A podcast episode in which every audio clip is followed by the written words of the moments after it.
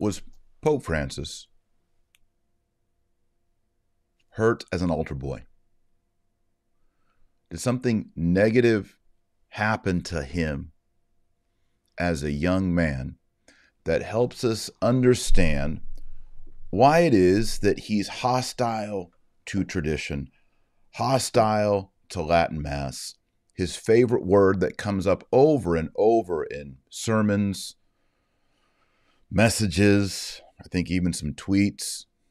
He doesn't like the word or the idea or people who are rigid. Things have to be moving, growing, developing, surprising. This is what Pope Francis wants from Catholicism. Of course, Catholicism is alive. The power of the Holy Ghost. He's the Lord, He's the giver of life. Yes. But the organism that grows, like a baby into a man, my new puppy dogs into dogs, they have to be the same organism. You can't change it. You can't evolve it into a different species.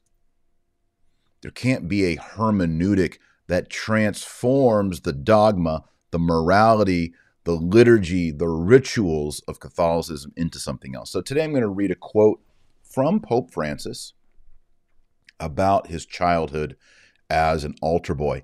I'm not a psychologist, I'm not a psychiatrist, I'm just a dad on a webcam.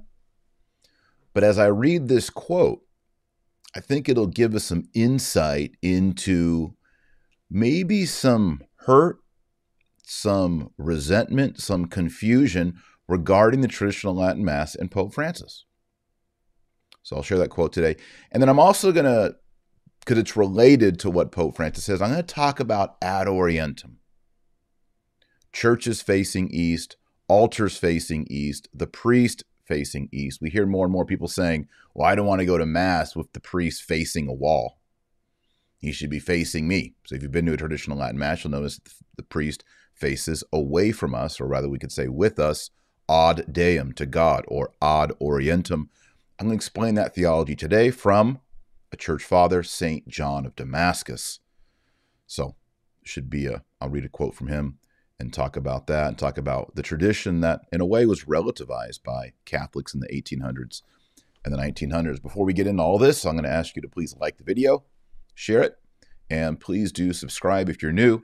And we'll open up with the prayer. We'll pray the Our Father in Latin, the Pater Noster. Oremus. Nomini Patris et Filii et Spiritus Sancti. Amen. Pater noster, qui es in celi, sanctificetur nomen tuum, adveniat regnum tuum, fiat voluntas tua, sicut in cielo et in terra. Panem nostrum quotidianum da nobis odie, et dimite nobis debita nostra, sicut et nos dimittimus debitoribus nostris, et ne nos inducas in tentationem, sed libera nos a malo. Amen. Nomini Patris et Filii et Spiritus Sancti. Amen. All right, jumping right in, here's the quote from Pope Francis. This comes from a book that he released. Uh, I actually have a, a cover of the book, Dear Pope Francis. The Pope answers letters from children around the world by Pope Francis. Okay, so this is uh, kids, I guess, writing in questions to the Pope, and then he gives his answer. And here is the answer. Let me put it big on the screen just a minute. Boom, there it is.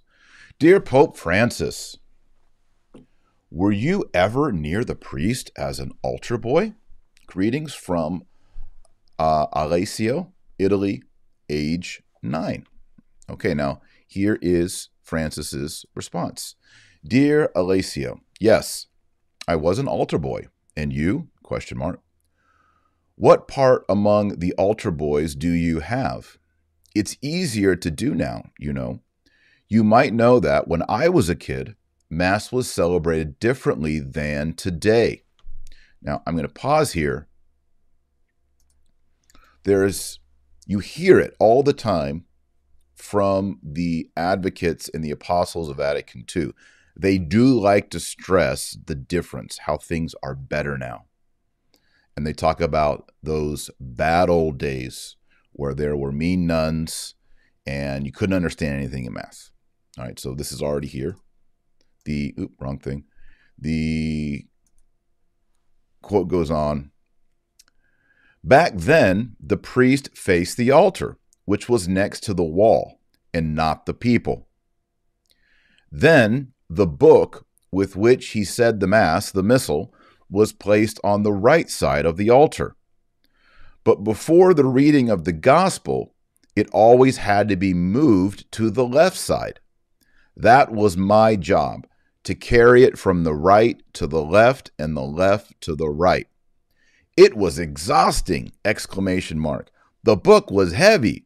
Exclamation mark. I picked it up with all my energy, but I wasn't so strong. I picked it up once and fell down, so the priest had to help me. Some job I did. The Mass wasn't in Italian then. The priest spoke, but I didn't understand anything, and neither did my friends. So for fun, we would do imitations of the priests, messing up the words a bit to make up weird sayings in Spanish. We had fun and really enjoyed serving Mass. End quote. So let's go through this a little bit. Again, this comes from the book Dear Pope Francis.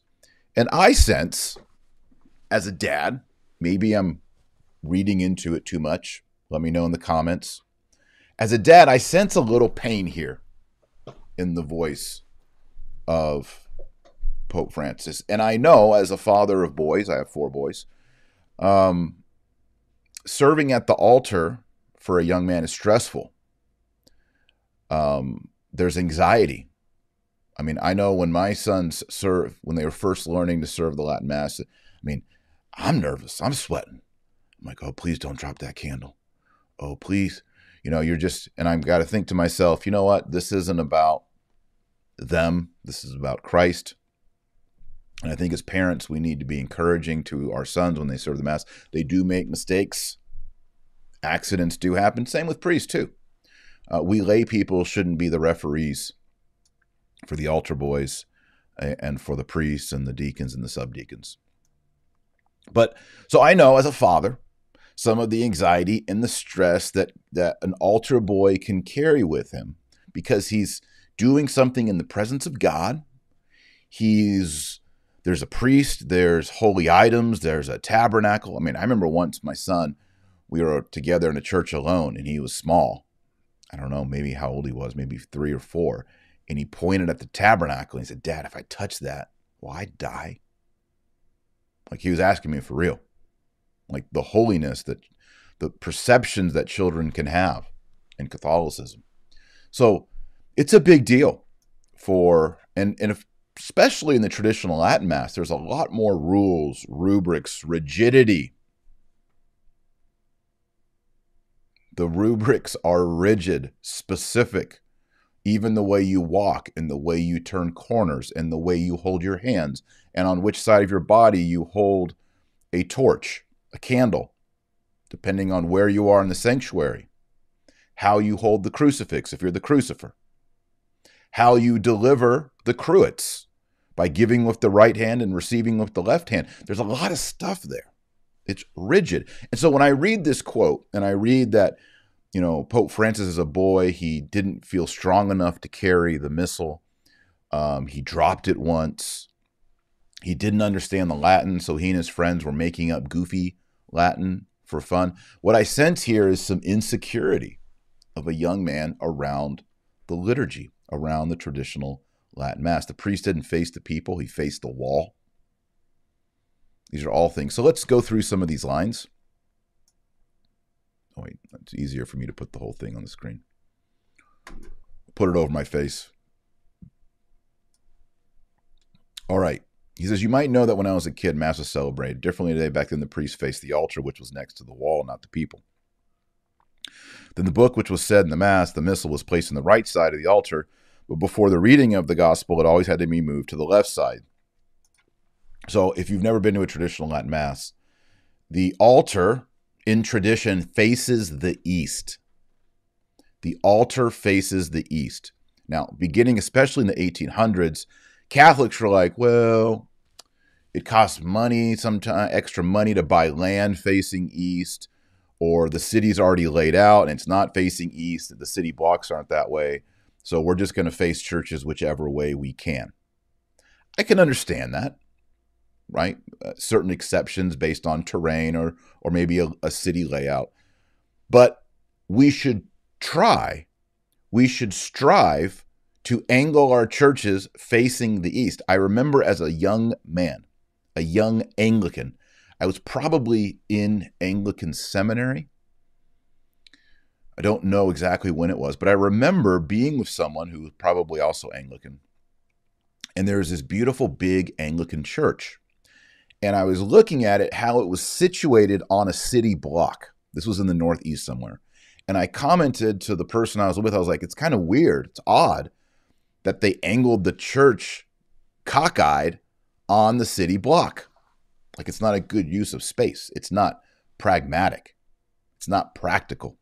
And the person with me, he said that's because they're tr- they faced the church to the east, which is Christian tradition, which I'd kind of known from reading. I was like, oh wow, that's amazing that they built a church cockeyed on a city block, like not with the traffic, but facing. So the city was planned out not with northeast, southwest. And they, the Anglicans, to preserve tradition, face their church to the east. And the Eastern Orthodox always face their churches to the east. I have a good friend who's an Eastern Orthodox priest. All the ortho bros are getting all excited. Ooh. Taylor Marshall hangs out with the Eastern Orthodox priest. The ortho bros are pumped. I have a friend who's an Eastern Orthodox priest, and they had a, a small church and they were building a bigger church, but they needed to buy land. They were going to relocate, but they wanted to be in the same area and they had a certain size they needed for a church and a hall and parking and all that.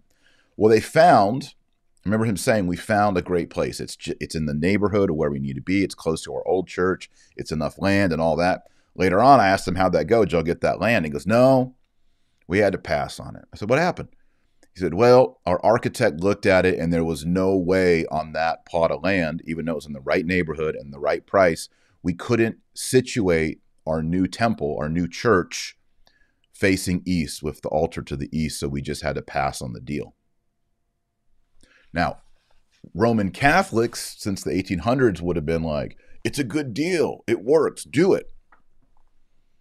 But for him, as an Eastern Orthodox, following the ancient canons and the traditions, he knew, but there was an expectation that the liturgy, the sacrifice of the Eucharist, had to be offered in the direction of the East, towards the East. And this is why, traditionally in the Catholic Church and in the Eastern rites, in the Byzantine Rite, in the Coptics, in the Syrians, the Ethiopian Orthodox, all they offer and pray to the east. In fact, even in their house, they'll put a cross in their house due east so they know which way to pray. In the Roman Rite, baptism, historically, the newly baptized or the catechumen would face to the west and renounce Satan and turn to the east and affirm his belief in the Father, the Son, and the Holy Ghost and would be baptized facing the east. Why is this important? I'm going to come back to the Pope Francis quote. By the way, this is Pope Francis as a young man right here. As Pope Francis, young Pope Francis, when he was serving on the altar. I'm going to put this map up here. This is a map from the New St. Thomas Institute. The New St. Thomas Institute is where I do online courses. We have courses in philosophy, Thomas Aquinas, church history, church fathers. Medi- I have a whole course on medieval theology, the entire Old Testament from a Catholic point of view, the entire New Testament from a Catholic point of view, history of the Roman Rite, etc. But here's a map of Jerusalem at the time of Christ. And you can see the the pink east west access. For those that are listening on Spotify, iTunes, Audible, uh, podcast everywhere, what we're looking at is a is a picture of the city of Jerusalem, and I've drawn on there the direction to the east and the direction to the west. Now, if you look at Jerusalem, you'll see the temple. It's on the eastern side of the city. It's actually over the Kidron Valley. You know, the New St. Thomas Institute, we've taken pilgr- a pilgrimage to Jerusalem and the Holy Land. It was completely amazing. And we were scheduled to do more pilgrimages. We're going to do Fatima, Spain, France, Jerusalem again, even Mexico City. But the doggone COVID restrictions have prevented us to take these pilgrimages. Hopefully, one day we can go again and we can go to all these holy places. And I'll teach you along the way all this theology. So here's what we learned when we were in Jerusalem. So there's the e- to the east and to the west, the temples on the east. Christ himself was crucified at Golgotha. Golgotha is due west of the temple. And on this map, you can see the triangle. All right, and that's to the west. Now, there's a great quote from St. John of Damascus, and he teaches us that when Christ was on the cross, that is, when he was at Golgotha, positioned on Good Friday, he was crucified facing to the west. So he literally had his back on the temple. Why did he have his back on the temple? Because he was saying that true sacrifice is no longer found in the temple. The temple of the Jews is no longer the propitiatory. It is no longer where you find atonement. As we read in the epistle of St. Paul to the Hebrews, the blood of bulls and goats never really atoned for sin. The true Lamb of God is Christ who dies on the cross. So he dies with his back to the temple and he's facing to the west. And here's the quote. You can see it on the screen. This is from St. John of Damascus. Actually, I'm going to put a picture of John of Damascus here on the screen. He's a great saint. He actually wrote the first Summa, a four point Summa. That's John of Damascus right there. Here's the quote Also, in the celebrated Temple of Solomon, the gate of the Lord was placed eastward. Moreover, Christ, when he hung on the cross, had his face turned towards the west. And so we worship striving after him. So, St. John Damascus, he's saying, we Christians, we worship facing to the east, ad orientem, because Christ died on the cross facing to the west. So, if we're going to face him, remember, if you go to a Catholic church, what's right above the altar? The crucifix, Christ crucified. He's facing, if your church is built properly, eastward, he's facing to the west, and we and the priest are all facing to the east. This is the theology of Ad Orientem that sadly most people don't even know about anymore. I mean, if you went to medieval England, medieval France, medieval German, medieval Poland, medieval uh, Austria, medieval anywhere, Italy, there are exceptions because of terrain, You can't always build a church because of a mountain or a, a valley or a hole in the ground. But for the most part, over 90% or even more than that of the churches you're going to see that are built are built facing to the east.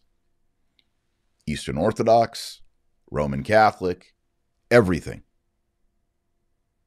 facing to the east ad orientem, with the altars facing to the east. John of Damascus actually has a lot more to say about it. Do you want me to share that? Anybody interested? I'm going to share it because I want to. It's fun. Remember, John of Damascus talks about how Christ is called the Sun of Righteousness. That's from Malachi 4 2. Where's the sunrise? In the east. He's the day spring from on high. That's Luke chapter 1, 7, uh, verse 78. He's the day spring from on high. Where does the day spring from? From the east. And also, you can remember that God planted the Garden of Eden in the east, Genesis chapter 2. John of Damascus says, It is not without reason or by chance that we worship towards the east. But seeing that we are composed of a visible and invisible nature, that is to say, of a nature partly of spirit and partly of sense, we render also a twofold worship to the Creator, just as we sing both with our spirit and our bodily lips, and are baptized with both water and spirit, and are united with the Lord in a twofold manner, being sharers in the mysteries and in the grace of the Holy Spirit. Since therefore God is spiritual light, and Christ is called in the Scriptures Sun of Righteousness and Dayspring, the East is the direction that must be assigned to his worship.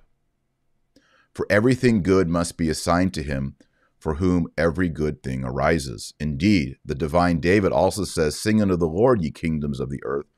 O sing praises unto the Lord, to him that rideth upon the heavens towards the east. Moreover, the scripture also says, And God planted a garden eastward in Eden. And there he put the man whom he had formed. And when he had transgressed his command, he expelled him and made him to dwell over against the delights of paradise which clearly is in the west. So then, we worship God, seeking and striving after our old fatherland. St. John of Damascus continues to say, Moreover, the tent of Moses had its veil and its mercy seat towards the east. And also the tribe of Judah, as the most precious, pitched their camp on the east. And also in the celebrated Temple of Solomon, the gate of the Lord was placed eastward. Moreover, Christ, when he hung on the cross, had his face turned towards the west, and so we worship striving after him. And when he was received again into heaven, he was borne towards the east. And thus his apostles worship him, and thus he will come again in the way in which they beheld him, going towards heaven. As the Lord himself said, As lightning cometh out of the east, and shineth even unto the west, so shall the coming of the Son of Man be. So then, the expectation of his coming we worship towards the east. But this tradition of the apostles is unwritten, for much that has been handed down to us by tradition is unwritten. End quote. St. John of Damascus, Exposition on the Orthodox Faith, Book 4, Chapter 2. So the whole idea that that the Novus Ordo gives us that we would stand in a circle and face each other is very man centered. As you can see by the great Orthodox saint, St. John Damascus, St. St. John Damascene, early Christians, East and West, oriented worship, oriented baptism, oriented churches, oriented altars to the East because Christ was crucified facing west, and Christ will come again from the east A little bit of apologetics on ad orientem. By the way, today, yet another bishop has banned ad orientem worship. An American bishop, hold on with me here. Eric Sammons put it up on Twitter this morning, and uh, this kind of started a whole conversation on ad orientem worship. Let me see if I can find it he uh yeah here it is the bishop is bishop frank Dewane, bishop of the diocese of venice in florida. He got rid of ad orientem and he misspelled in his official letter. Let me share it with you on the screen. In his official letter he actually misspelled ad orientem. It's like how sad is it that we have lost Latin in the church when bishops putting out their decrees banning ad orientem worship he puts in ad orientem with a T U M on the end. Oh just so cringe. So embarrassing. It's so embarrassing. So yeah i mean they don't just want the latin mass to go away. They want anything that looks like the latin mass to go away. And that includes communion on the tongue kneeling to receive communion, kneelers in the church, the priests facing ad orientem, beautiful architecture. Um, they want felt banners and cheese ball art. By the way, I just released, well, I haven't released it yet, put a teaser track out. I have recorded my first song ever. Yesterday, recorded it. Took me a little bit under an hour. It is Imagine No Felt Banners. You can listen to the teaser track version of it over on my Instagram page. People on Twitter, we were talking about all this stuff, and we kind of got into this whole funny spoof. Uh, you know, the John Lennon song Imagine, which is a great communist, and by great, I mean the great, like great for communist, communism, not great isn't good. It's a great communist anthem. It's the magnum opus of communism and Freemasonry. Imagine there's no heaven.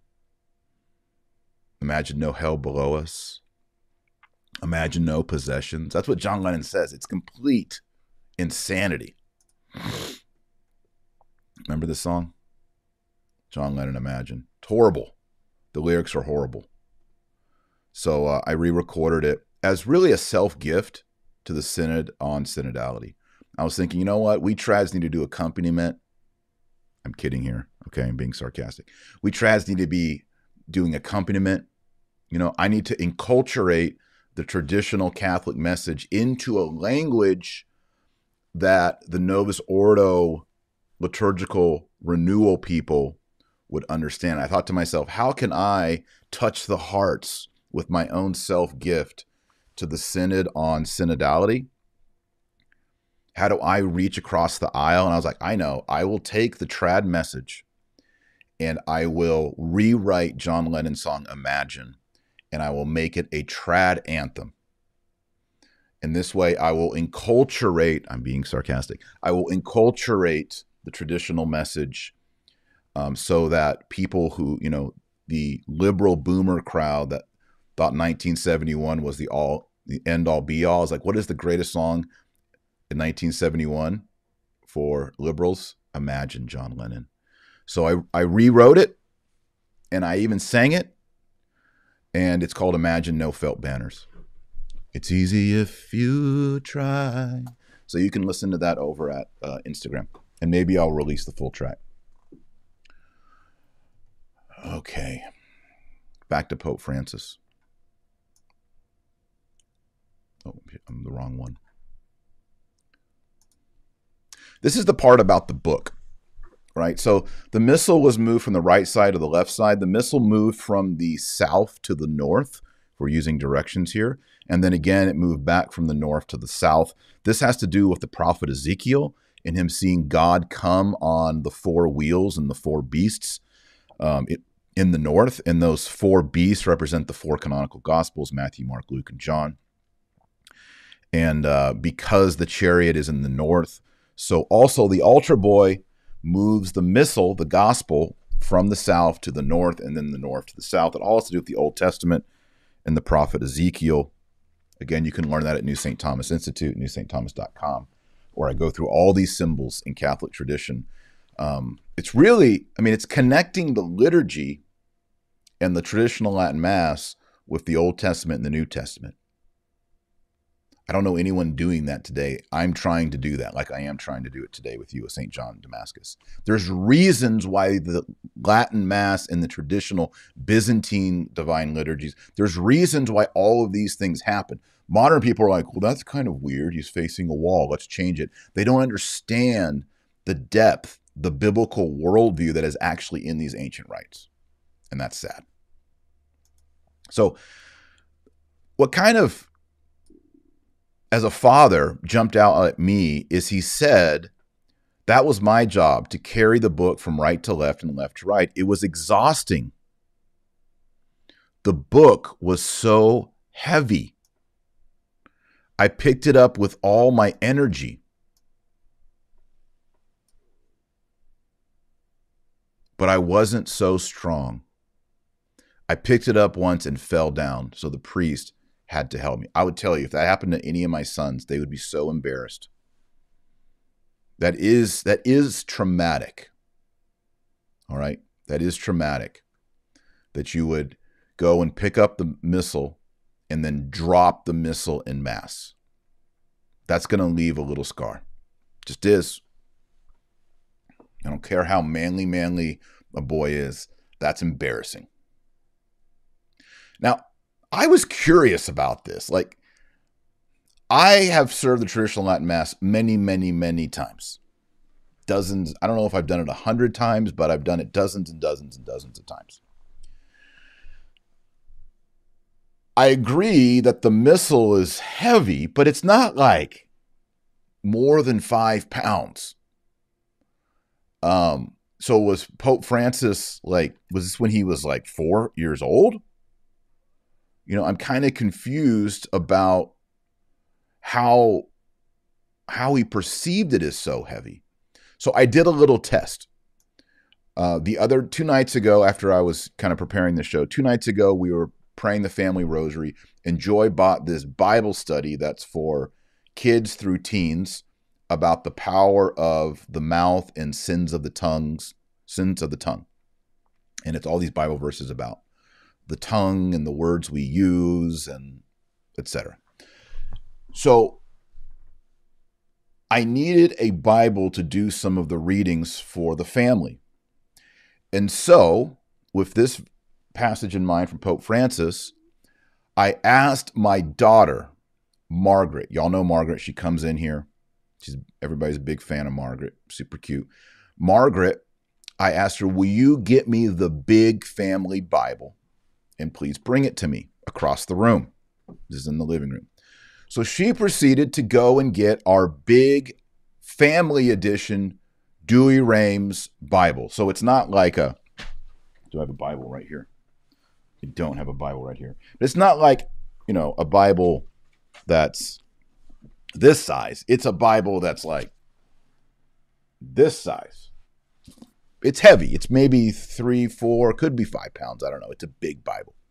So Margaret walked over the room, found the big Douay-Rheims Bible, picked it up, and brought it to me with a smile and handed it to me. And I was thinking to myself, okay, she's six and she's a girl. And she has no problem transporting a very large book to me. And so I was thinking, as I went back and looked at this quote, I was thinking, okay, so Pope Francis says he dropped the missal, apparently in Mass. As an older man in his 80s, is he now looking back on that and trying to understand it? Was he does he really think the missal was that heavy? Was he a very small child? I just don't understand how it could be that heavy. If you have an idea of what could have happened in this situation, leave a comment. I'm curious. Let me see if people are sending comments now. And then while you're at it, while we're talking about comments, please give it a thumbs up, share this video on Facebook and Twitter, and subscribe. You can subscribe in the bottom right corner. Go for it. So I'm gonna I'm gonna keep my eyes and look over here on the live chat. And if you have any idea, um, maybe of what's going on here, um, or could help me understand, please do. Because I did this test with my daughter. I just wanted to understand maybe it really is hard for kids to move a big book around. look over here. Um, let's see.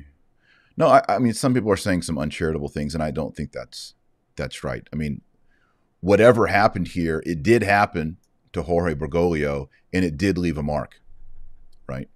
Obviously, if you drop the missal during Mass and a priest had to help you, you're going to feel very embarrassed. And later on, and maybe the priest, you know, maybe something not said here, maybe the priest said, Why'd you drop the book? You know, or what are you doing? Or why did that happen? You know, and embarrassed him. You can see as a young man, your perception of Catholicism and priesthood is, well, why do we have all these stupid rules? You know, why do we got to carry a book from one side to the other? That's stupid. You know, like when you're embarrassed and bad things happen, you tend to blame the environment, blame other people. You know, and, and him with all these, what are these stupid, rigid rules that we have to carry the book around? It's embarrassing. This book is too heavy. Right?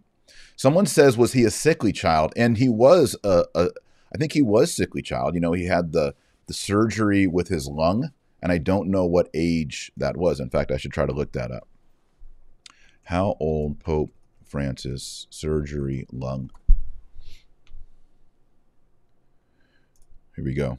Thank you. I'm whoever brought that up about the surgery lung. That's very helpful. Let's see. I found an article. Um, when he was a young person, he had a lung disease, a chronic infection in a bronchial tube. Good. Some say it could have been a congenital problem, but it doesn't leave the age here of it just says as a as a young man. Let's see. If anyone knows, ah,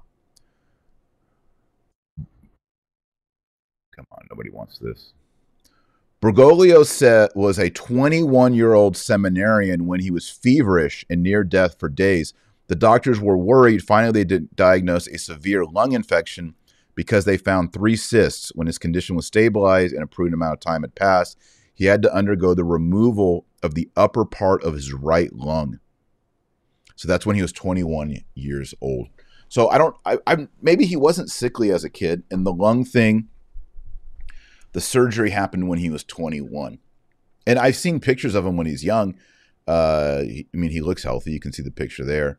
Um, I have been in Pope Francis's presence several times. And the last time that I was with him was the time I gave him the copy of Infiltration. This time. And I noticed he was he was wheezing pretty loud. Like even from if you were like standing 15 feet away from you and it was somewhat quiet, you would hear a man wheezing. Like like that kind of sound. Let me try it again. I'm just trying to get it right off my memory. That kind of a sound. I mean, it's pretty loud. Um, so even now, he does have some sort of, you know, he has a respiratory weakness, and it's audible. You can definitely hear it. I'm going to continue down on the quote here. Thank you to whoever um, brought up the lung issue. Um, the surgery was when he was 21, so that may or may not um, relate to to this. So um, I picked it up once and fell and fell down. So the priest had to help me. Some job I did. The mass wasn't in Italian then. So here's the second part. So the first part is he had to carry the book. It was too heavy. He fell down. Priest had to help him. That's an embarrassment. But the second part has to do with Francis, Jorge Bergoglio, and his friends mocking the mass, mocking the priest. I don't I don't quite know how to read this.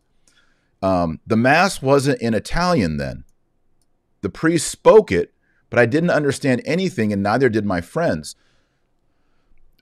This is odd because I know people who are Spanish speakers and they learn Latin so much faster than we English speakers because Spanish is corrupted Latin. It's a Romance language. And I'm going to throw a number. I'm just going to, I won't say 90%. I'll say most Spanish words are derived from Latin. In fact, I took Spanish as a student in, I think I did two years in middle school and maybe one or two years in high school. And when I was learning Latin, one of the ways that made Latin easier for me is I had, I could remember uh, I don't know how large it was, but I had a certain bank of Spanish vocabulary words, and I was just over and over like, oh, that's just like the Spanish word for this. That's just like the Spanish word for this. So one of the ways that was made it easier for me to learn Latin was my experience in Spanish. So I would imagine if you're a native Spanish speaker and you begin taking Latin, the vocabulary just completely unlocks. So the fact that Francis didn't understand anything going on in the Latin Mass. I just I just find that hard to believe. Um, the priest spoke, but I didn't understand anything, and neither did my friends. So for fun, we do imitations of the priests, messing up the words a bit to make up weird sayings in Spanish. We had fun and we really enjoyed serving at Mass. So is this going on? Is this going on during Mass? Like, are they making up mumbo jumbo. I mean, you you know, like hocus pocus is actually a corruption of hoc est corpus meum, the words of consecration. It's a mockery. It's a joke of the words of consecration. You should never, you know, you don't want to say that kind of stuff. I mean, this shows a kind of, I think, a, a lack of respect, a lack of reverence for the priest and for the mass. I mean, I can see boys doing this. I can see myself as a boy doing this. But I think this already kind of shows a trajectory for the young Pope Francis thinking the Latin is dumb. Haha, let's make fun of the Latin. The priest is facing a wall, not the people. We had to move the book from the right side to the left side. Yeah, it's actually called the epistle side, epistle corner, the epistle horn sometimes, and the gospel side, or the gospel corner, or the gospel horn. But there's a theological reason. So, like, it reveals here that the origin story, you know, like, I'm so done with Marvel movies. They're so dumb.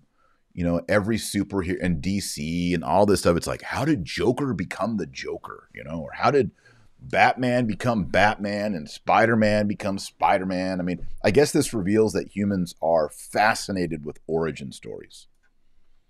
You know, like we're fascinated with Adam and Eve, we're fascinated with the conception and birth of Christ. And so I guess people are fascinated with how did Dr. Bruce Banner become the Incredible Hulk, whatever. But this is kind of the origin story of Pope Francis, I think. It explains a lot of who he is. Don't like rules, don't like Latin, don't like ad orientem. Mass should be facing people. It should be in Italian. We shouldn't make altar boys follow rigid rules. What if they drop the book and they're embarrassed? What if they feel weak in front of other people? You know, for a young boy to feel weak and not strong in front of a priest and in front of his family and in front of his whole community in church, that's a problem. It's not good. That's, by the way, why some uh, they say a lot of young men like comic books. They like Marvel and they like DC. They feel insecure. They're not strong. They're probably bullied. Sadly, I'm totally against bullying. But these weaker boys are bullied by stronger boys, and it hurts. It's a deep wound. And they they turn to fantasy and comic books because they're like, well, they don't really know that I may look like a weak nerd with glasses and no muscles, but if only they knew I can shoot spider webs out of my wrists and swing around and beat up bad guys in my costume. And then later on, I put on my nerd clothes again. And no one really knows that I'm this totally awesome superhero, Spider Man. Like, that's pretty much the story of every single comic book. The dweeb who becomes really awesome and then turns back into a dweeb.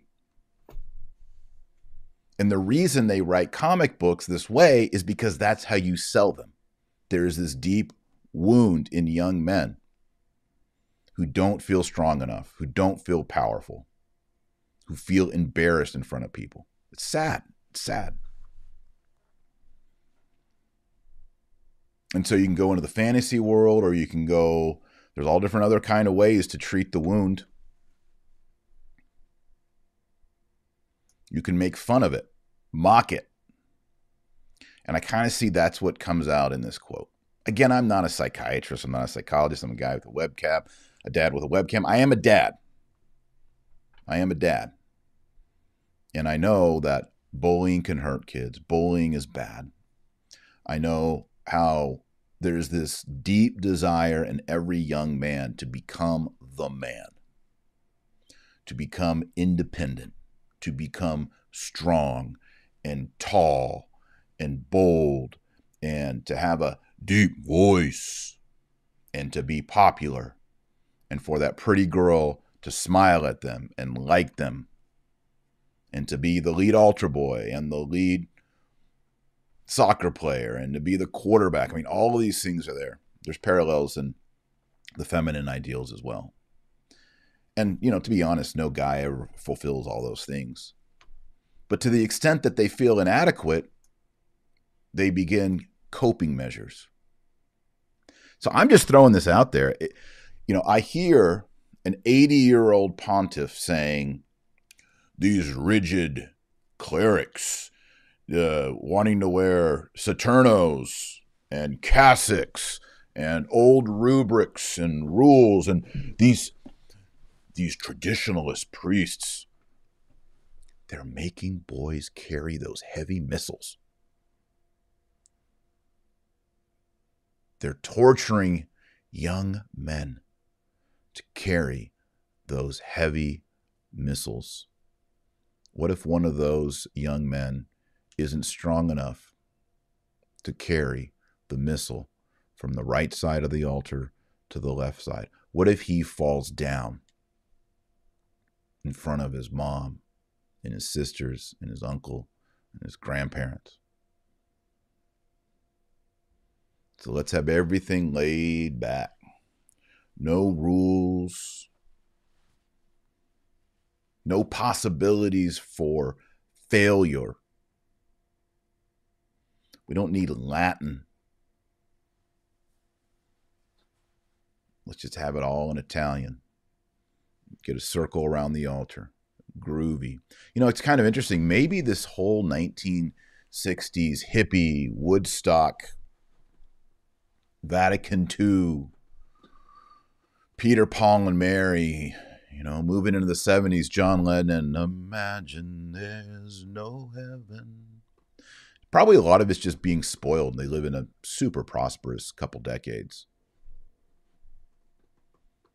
But maybe it's just a lot of wounds. Those authority figures made me feel bad. Now I have the political and social space to push away and reject it. Maybe that's it. I don't know. Is there anyone in the live chat who was alive back then? Is that a reality? I mean, we're talking about 60, 70 years ago.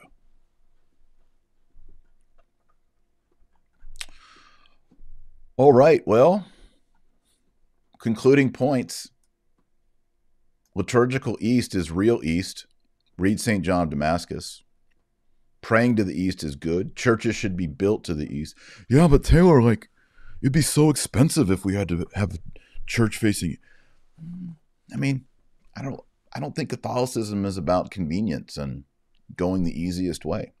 I understand if the only property you can get isn't facing east, okay, yeah, there's exceptions, but those should be the exceptions. If you're building a magnificent monument temple to Almighty God, better be facing east with the high altar to the east. By the way, the Immaculata in Kansas City that's being built is facing east. They did it right. Props. Props. Face east. And then maybe we can have some. Again, I'm not agreeing with Pope Francis and what he's doing to tradition and destroying the Latin Mass and persecuting traditional priests.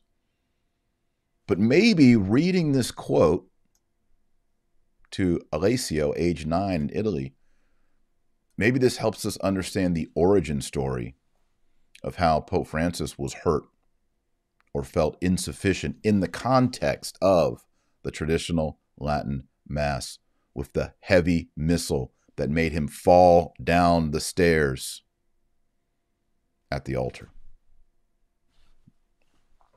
If you like this video, give it that thumbs up. Share it on Facebook. Facebook. You are my algorithm.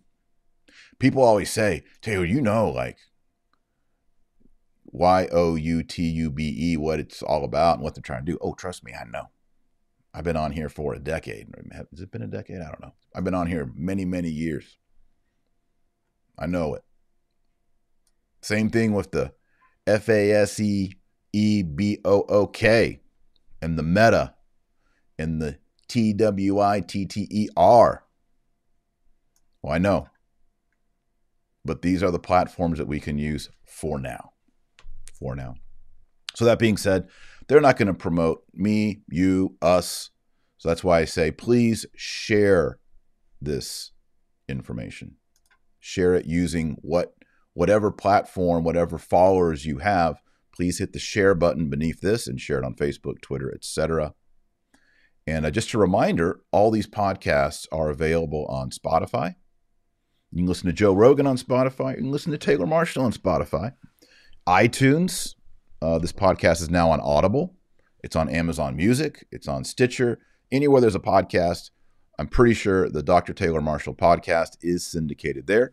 So you can listen on the go and maybe save some of your data plan by listening to the audible version, the audio version. Just put in Taylor Marshall in your podcast app and it'll pop up.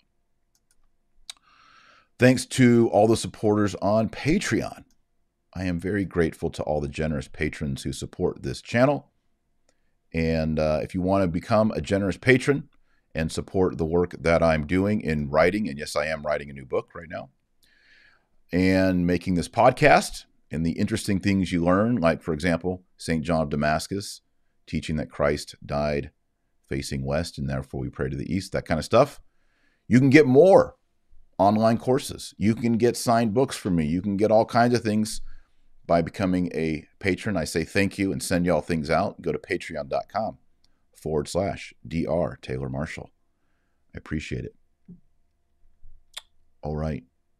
Let's say the uh, the Hail Mary Before we close, oremus, nomini Patris et Filii et Spiritus Sancti. Amen.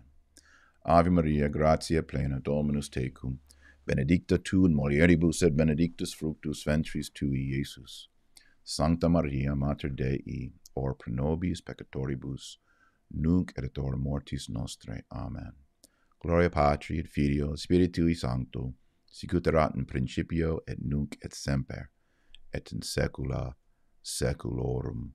Amen. Nomine Patris et Filii et Spiritus Sancti. Amen. All right, friends, thanks for watching.